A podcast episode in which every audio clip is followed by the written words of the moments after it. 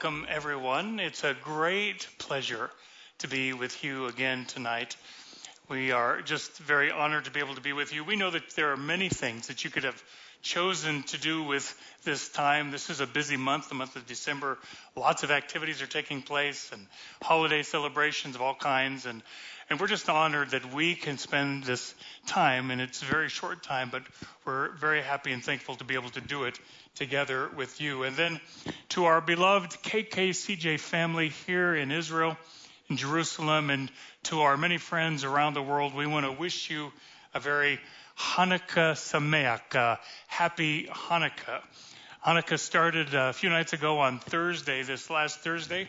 So tonight is our fourth of eight nights celebrating Hanukkah. And so at the end of the service tonight, we're going to light the Hanukkiah, the Hanukkah menorah, and we'd love for you to be with us as we say those blessings over the Hanukkiah during this very important and special time of the year. And we trust that you're spending some time as well, gathering together as family or friends and observing the holiday and remembering God's faithfulness in your life and remembering his sovereignty over the affairs of man and over our own lives. So, with uh, over the last couple of weeks, uh, just as an update from Israel here, we've experienced the, the so-called Corona cabinet in the government here has uh, been threatening to put us under a third lockdown, the third of uh, of the year. And uh, be, because of the Hanukkah celebrations and the Hanukkah uh, holiday, they were going to do another lockdown that was going to last for three weeks. There was so much pushback and, and uh, opposition to it that they started talking about instead of locking us into our homes for three weeks, they were going to actually do curfews. And, and then each night at six or seven o'clock at night, We'd have to be locked in our homes and off the streets and uh, out of any kind of Hanukkah celebration, reducing the crowds, reducing the opp- opp- opportunities to uh, collect the virus, and so on. So on Tuesday, they were going to make this big decision, and we were all bracing, kind of waiting, how is this going to go, and what are they going to do for us? And, and then Wednesday morning, we woke up, and it was the exact opposite. Instead of giving us curfews and lockdowns, actually opened everything up. So stores and malls all opened up, and some restaurants and cafes, and uh, and so we're all kind of out enjoying some things that we haven't been able to do for several months now, probably since the middle of September.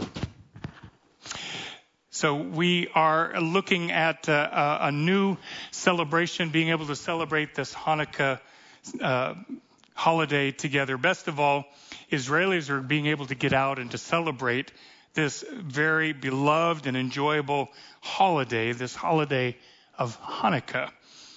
In spite of the great joy of this season, this is a unique uh, holiday. This unique holiday of Hanukkah was actually birthed out of an amazingly dark season that took place in the history of the Jewish people, demonstrating God's power in their lives. While it isn't a holiday that's listed as a part of the biblical holidays that God instructs his people to observe, we still see the text that uh, Jackie just got through reading in the book of John as, as the text of God's word describes Yeshua himself coming to the temple during the feast of dedication, during the winter holidays. Hanukkah is the feast of dedication. We'll talk about that a little bit later tonight. But it's, it's significant that Yeshua was there observing this holiday. Hanukkah as a holiday was established then to both celebrate and to commemorate God's provision and his deliverance of his people in this particularly dark and challenging season of their history. The story, as many of us know, uh, takes place a couple of hundred years before the birth of the Messiah. In, in 190 BC, the, the Jewish people living in Judea, in Israel at the time, were under the rule of the Syrian Greeks, the Seleucid Empire. Initially, under this empire, they'd been given tons of religious freedom and able to go to the temple and to do daily sacrifices and to live a life obedient before God, observing all the rules and the commandments that God had given them to do. They had all the freedom to do that. However, they were living in an increasingly ever changing environment of growing Greek secularization, where they saw Jewish people, Jewish believers, regularly walking away from their faith in God and identifying with the Greek culture around them, with the ideas and the customs and the practices of worship, eroding away the very fabric of their belief system, the long standing biblical customs and traditions that they as a people had always lived. The more traditional Hebrews stood up against these invading ideas. They saw it as a threat against their relationship with God and their calling and role as the people of God in the world. But the more they stood up for God's ways, the more they were practicing their faith, the more the secular Jews, those that had adopted Hellenism and the Greek culture and worship, increasingly fought against and uh, for and against them. Eventually, this led to the Greek Seleucids stepping in at the request of the secularized Jews with a large army, forcefully taking over Jerusalem, especially the temple, looting it and spoiling the temple and outlawing Judaism, outlawing any kind of worship of God. In fact, Antiochus, the leader of the Greeks, ordered an altar for the god Zeus to be erected as he banned the circumcision of Jewish babies, at the same time ordering the sacrificing of pigs on the altar in God's temple. This was a tremendous desecration for the Jewish people. And it lasted for three and a half long years. But the story tells us how the followers of God a small band of faithful men and women, the Maccabees, who banded together in order to uh, protect their religion and to protect their faith before God and to, to fight against the erosion that was taking place all around them as they fought against the most powerful army of their day, the Greek army. They successfully took back the city of Jerusalem, and more importantly, they took back the temple, this, the center of their worship, the holy place. But they couldn't do any more sacrifices. Therefore, they, they found as they came into the temple that it had been desecrated. It was full of false altars and false gods. And the, the altar itself had been desecrated. And so they needed to, to rededicate the altar to God. In fact, this is where we get the word Hanukkah. The word Hanukkah in Hebrew actually means dedication. So even today, we'll see Israelis who are getting ready to dedicate their house or their apartment. They will have a Hanukkah Bait or a house dedication. So as the Maccabees came into the temple, they were getting ready to rededicate the temple to God and to rededicate their own selves, their lives back to God and to worship of God. But they couldn't do it because they needed to light the menorah, the eternal flame that burned within the temple. And they needed enough oil to do it for several days, but they only needed, they only had enough oil to burn for one day. So they made the decision, we'll, we'll burn what we have. And they lit the menorah and they began the process of purifying more oil, which was going to take at least eight days that, that would take before they'd be able to have new oil to burn into the menorah. And then miraculously, as the story unfolds, that one day's worth of oil burns for eight nights, long enough for the new oil to be produced and to be purified, to be ready and to be brought back into the temple for further dedication of the temple back to God. Today, we see the Hanukkah celebration always then includes this nine branch candlestick, the Hanukkiah or the Hanukkah menorah, that's a little bit different than the regular menorah, as it has this extra ninth uh, burning spot in the middle, or sometimes over on the side. We see this, this burning of candles for eight nights, commemorating both the victory over the Greek destruction and desecration of their temple, but also celebrating God's victory of, of making the oil that was only long enough for one day to last for eight solid days. In addition to the holiday being celebrated with the lighting of candles, We see lots of great foods that are fried in oil being cooked. Among the premier uh, foods is the sufganiyot or the sufganiyot, the jelly donuts. You'll see some of those pictures here.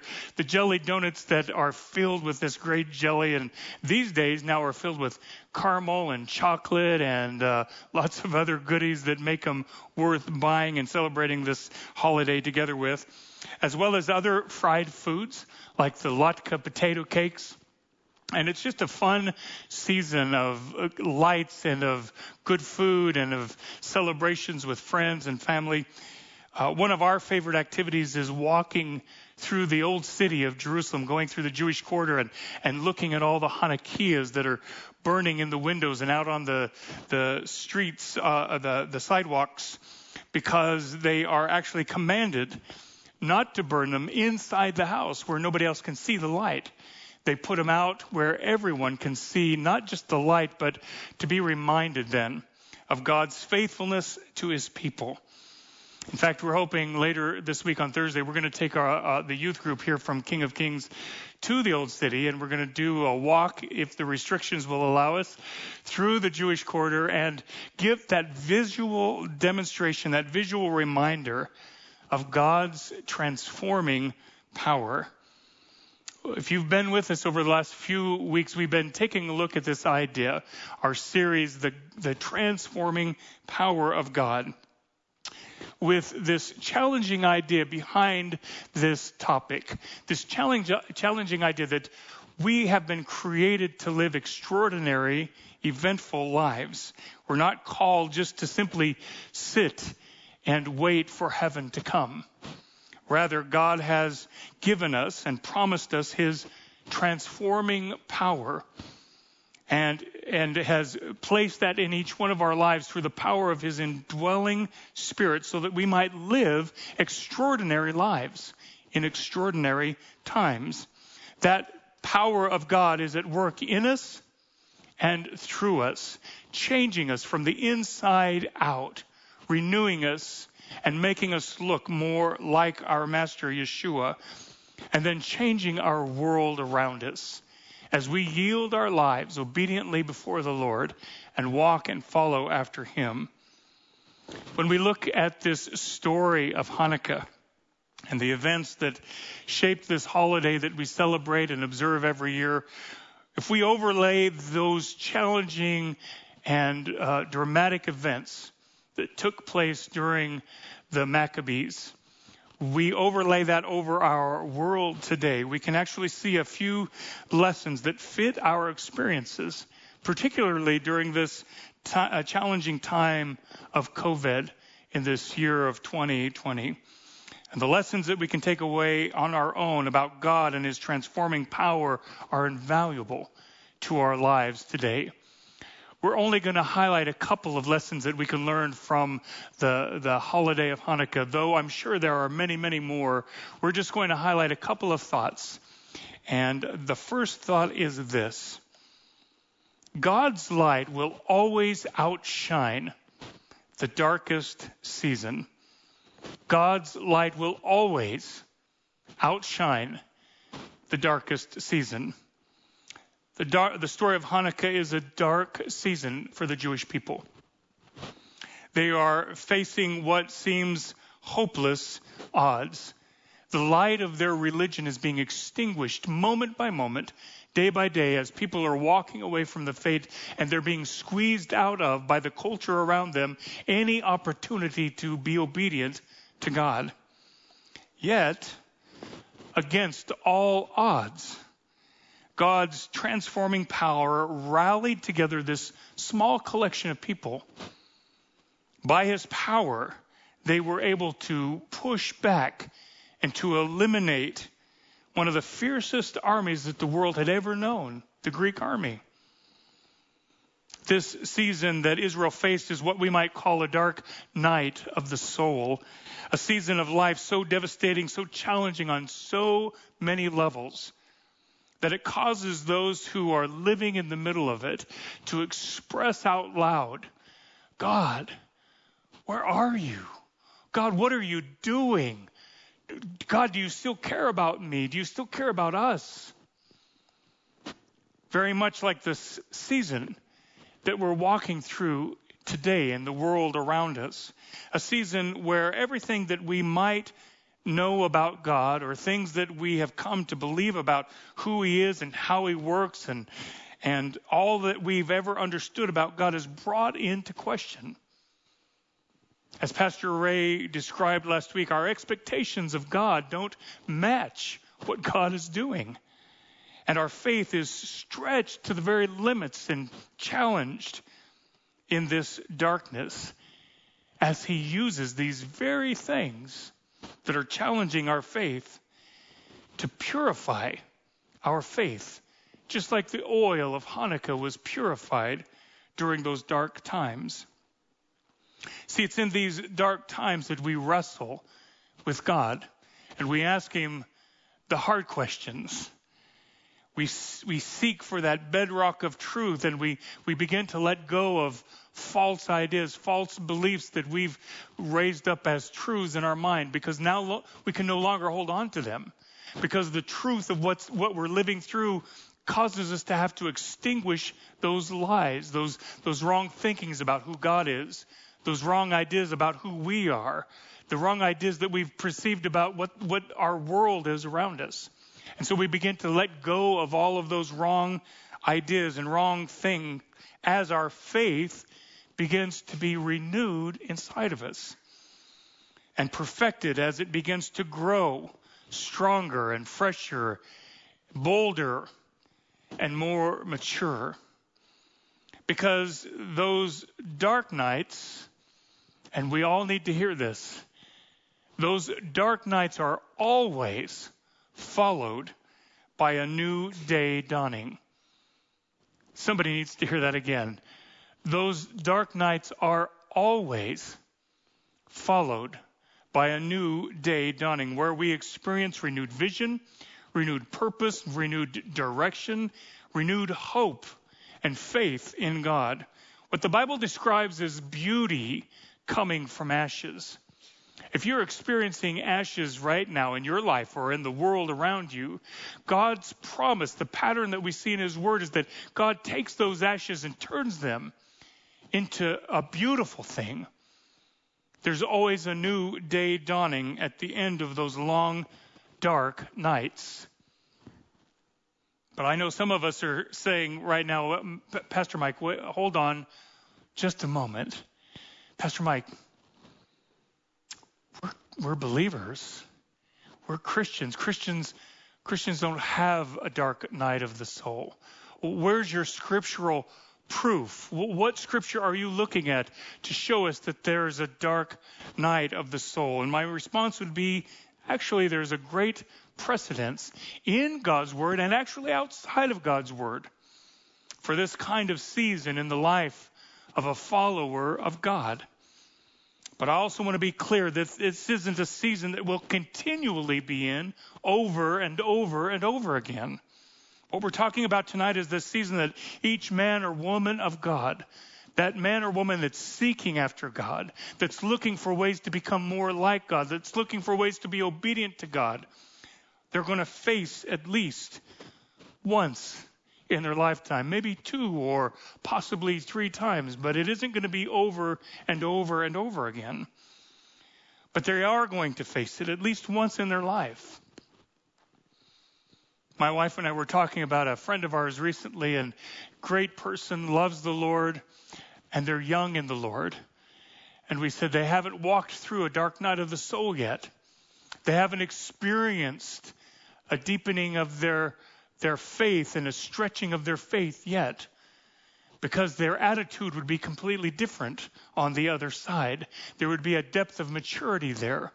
It wasn't a judgment call, it was simply acknowledging that God brings us as we walk with Him to places that we can call a dark night of the soul where our faith is challenged and tested and purified.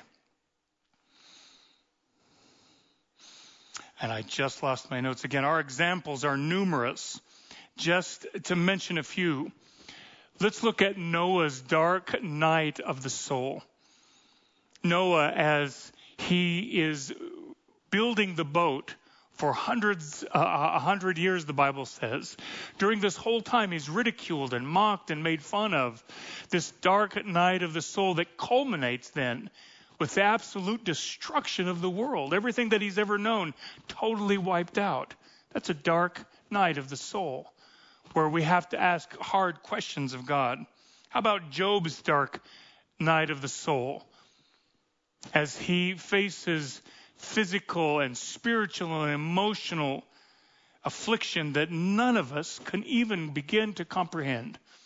None of us have ever had to face, most likely. How about Abraham's dark night of the soul? As Abraham struggles with God about who is going to be the heir of this great promise. God, here's my son Ishmael, take him. And, and God's saying, No, I want to bless I, uh, uh, Isaac. And then Abraham having to bring this to a culmination as God calls him to sacrifice that one son, that, that one son of promise. That's a dark night of the soul.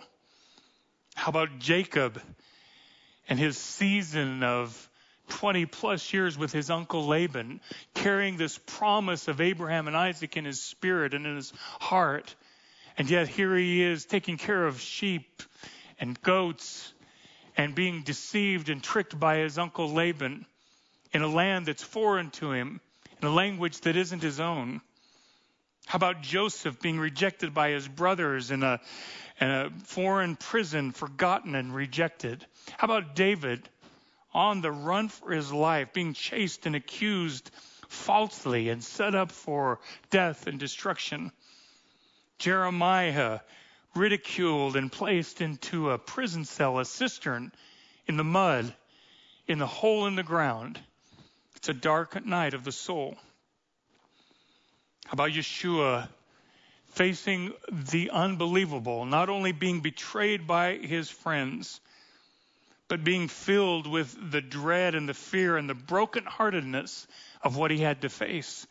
The rejection and the sorrow on top of the physical torture and the false accusations and the loneliness that he faced as he faced the cross. That is a dark night of the soul. And the disciples who lost everything at the crucifixion, only to be persecuted just like Yeshua after he rose again. Each of these and many, many more experienced what we call this dark night of the soul that purifying and renewing of their faith, where God, God's transforming power comes into those moments and brings deeper, greater faith and more life. The message version says more life, life, life, and more life from those dark nights of the soul. A transformational power allowed these ordinary followers of God they weren't extraordinary. They were ordinary, like you and me, followers of God. The transformational power of God allowed them to walk through some of the darkest seasons of anyone's experience and emerge on the other side into God's light, into God's life, and into His love. Matured now and carrying with them a greater understanding and perspective of who God is. And more importantly, carrying with them a deeper, more intimate relationship with their God. This leads us to our second Hanukkah lesson tonight, because the two ideas are interconnected. The dark night of the soul always ends as the darkness is extinguished and a greater light is birthed and renewed in our hearts and in our lives, reminding us that God's light always outshines the darkest seasons. Because this is what we're going to learn in our second lesson from Hanukkah. Lesson number two. Yeshua, the light of the world, gives us his transforming light. Yeshua, the light of the world, gives us his transforming light. When we look at our master, Yeshua, he describes himself in a couple of extraordinary ways. First, he says in Matthew 20 that he came to serve, not to be served. And he repeats this several other places. He came to serve, to be a servant, to give, and not to be given to. Then a little bit later, he tells those that are standing around with him, As light, I have come into the world so that everyone who trusts in me should not remain in darkness. Yeshua, the servant leader of light. Hanukkah is a winter holiday, takes place in the darkest time of the year, at least here in the northern hemisphere.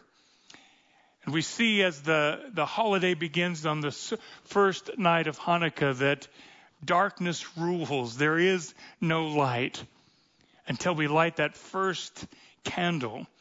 And, and with the help of the, the shamash candle, the one that's like all the rest of the candles, but is always sort of set apart in the candelabra, either on the side, over on the side, or up above. The shamash candle helps in lighting all of the other candles. So that first night, that first candle is lit and, and the darkness is pushed back just a little bit. Then on the second night, with the help again of the Shamash candle, two candles are lit, illuminating the surrounding just a little bit more, pushing back more darkness. And we repeat this process night after night for eight solid nights until every branch of the candelabra is lit, extinguishing the darkness, brightly shining up the entire area. Yeshua, like the servant candle, this shamash, comes energized with God's transforming power, the eternal light of God's truth. And he comes into our darkened lives and he comes into our darkened minds. And he comes into our darkened world. And he comes into these darkest seasons, like the one we're walking through right now, to give us his light, his eternal light, and to give us his life, removing the darkness from our hearts and from our minds and from our world. When we look at this past year that we've walked through as a people, we can see that we've stepped into a very, very dark season. For many, it's become a dark night of the soul. Where God, where we're asking God the hard questions. God, where are you in all of this? What are you doing? God, do you you hear our prayers? Why aren't you moving the way we want you to move? Why aren't you stopping the wickedness that we see around us? Do you still care about us? Do you still care about your people? And we feel as if we're left in this darkness with more questions than we have answers, where our hearts feel cold and our eyes are dimmed by the darkness around us. And it's in these very settings, when all seems hopeless, when darkness is all around us, that we are meant to embrace the transforming power of God.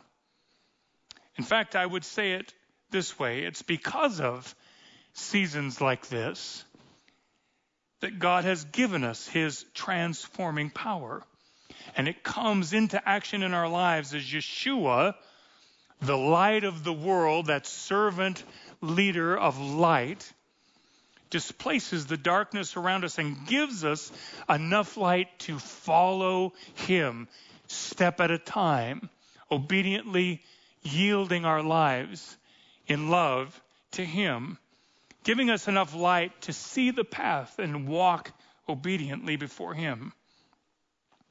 Said a different way, God's transforming power was designed for the most difficult, challenging, and darkest of times. And we see this in the Hanukkah story. But even beyond Hanukkah and beyond 2020, God's transforming power has a long and enduring history, exampled in lives and stories of men and women that are on display in God's Word and outside of God's Word, down through the centuries. As followers of God, men and women who have laid their lives on the line for God's words for God's truth, for His kingdom, have lived through dark, desperate times as they've walked through holocausts and wars and disasters and destructions unmentionable, near annihilations, living under tyrants and dictators and through famines and diseases, and the list literally could go on and on and on. See, God's transforming power wasn't designed for the easy life, sitting around waiting for heaven to come. Instead, it was designed for seasons like the very one that you and I are walking through right now. God gives it to us, His people, His transforming power for the roughest and the toughest and the darkest of situations and circumstances that are unimaginable. And that's where we're at. Where His light can be displayed out in public, just like the Hanukkiahs in the old city, just like what we're going to do later tonight, out in front for all to see God's dramatic power. I'd like to conclude our time together tonight just sharing a couple of simple thoughts. Hopefully, they're encouraging, but I know they're going to be challenging.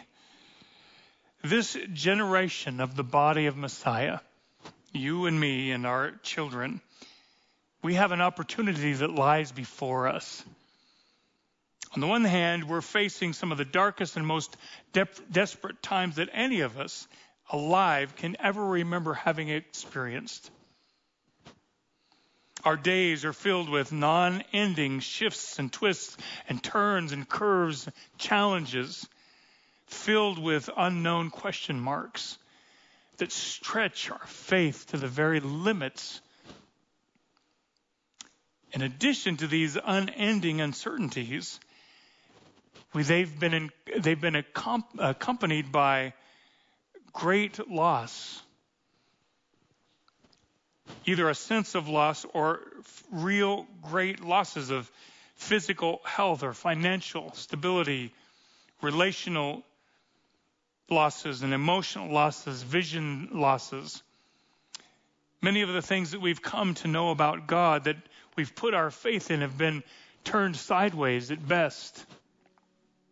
Our faith is being challenged. In fact, I would actually say it this way our faith is being renewed. Where, as Pastor Chad said a couple of weeks ago, God is saying in the midst of all of this, I love you enough to not let you stay the way you are. God is refining our faith because He loves us. And it's in this environment that it could be very easy to say, and it's been actually very easy to do to recoil and to simply exist a kind of nihilism of, of, sorts, selfishly sucking the life out of our lives for our own good, for our own pleasure, only taking care of ourselves, our own needs, our own problems. This is base human nature. Or we have another option like the Maccabees, we can take this season, we can face the dark night of the soul that we're experiencing in our own lives and in the world around us. And we can embrace it. And God's good, deep work being done in us, His bride. We're His bride. Where a far greater work is being done in us in the midst of this dark, dark season than could be done in our greatest worship services, in our greatest prayer meetings, preparing us, His bride, for, for, for wonderful and amazing days in front of us.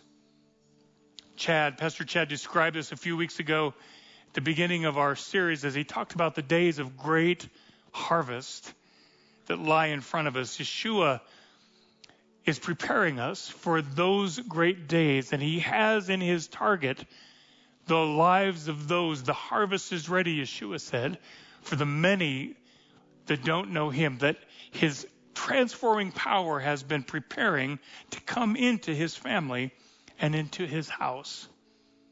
This is the season that we're living in. God is preparing us, his bride, for him and for the great harvest that lies in front of us, that's at our very doorstep as we speak tonight. Hanukkah reminds us that we have two choices to live ourselves, to live for ourselves, covering all of our own bases, or to live into the dark night, allowing Yeshua, the light of the world, that Shamash candle, to energize us, to ignite our hearts with God's power, illuminating our lives and illuminating the world around us, pushing back the dark nights and preparing us for a day, a brand new day of God's purposes being accomplished, of revival and of renewal in us and through us. That's our challenge tonight. And then one last thought that I think is so important for us to say. The Maccabees did not do what they did on their own. It wasn't the Maccabee, it was the Maccabees. It was a plural, it was a community. God's designed us. We are designed for community. Everything about our culture now is pushing against that idea, pushing for isolation, pushing for re- recoiling, pushing us out of community. And so our challenge tonight is this God's transforming power works in us and through us best as a community. Now, I'm not saying that we need to fight against the laws of our land. I am saying that we need to fight for community. We need to be intentional in finding ways to be with God's people, to encourage them and to strengthen them as Hebrew commands us to not uh, neglect that gathering together, but to build up one another. Who are you building up in this very deep, dark, and desperate season? Well, as we end our time together tonight, we're going to light our Hanukkiah. I'm going to invite Jackie to come up. Again, she's going to light the Hanukkiah, say the blessings over that, and we'll spend some time worshiping the Lord together.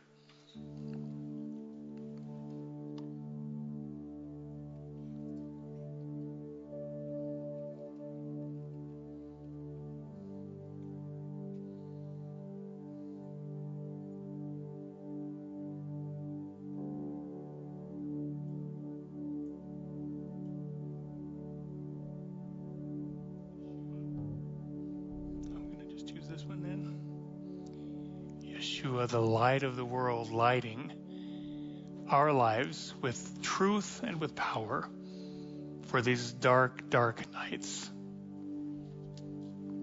Go ahead and put that back in. Yep. Blessed are you, O Lord our God, King of the universe, who has given us holidays, customs, and seasons for gladness, for the glory of the Lord Yeshua our Messiah the light of the world. Baruch atah Adonai Eloheinu, melech haolam, asher natan lanu chagim, chukot umoadim, lesimcha, lichvot Yeshua HaMashiach, Adonenu, or haolam.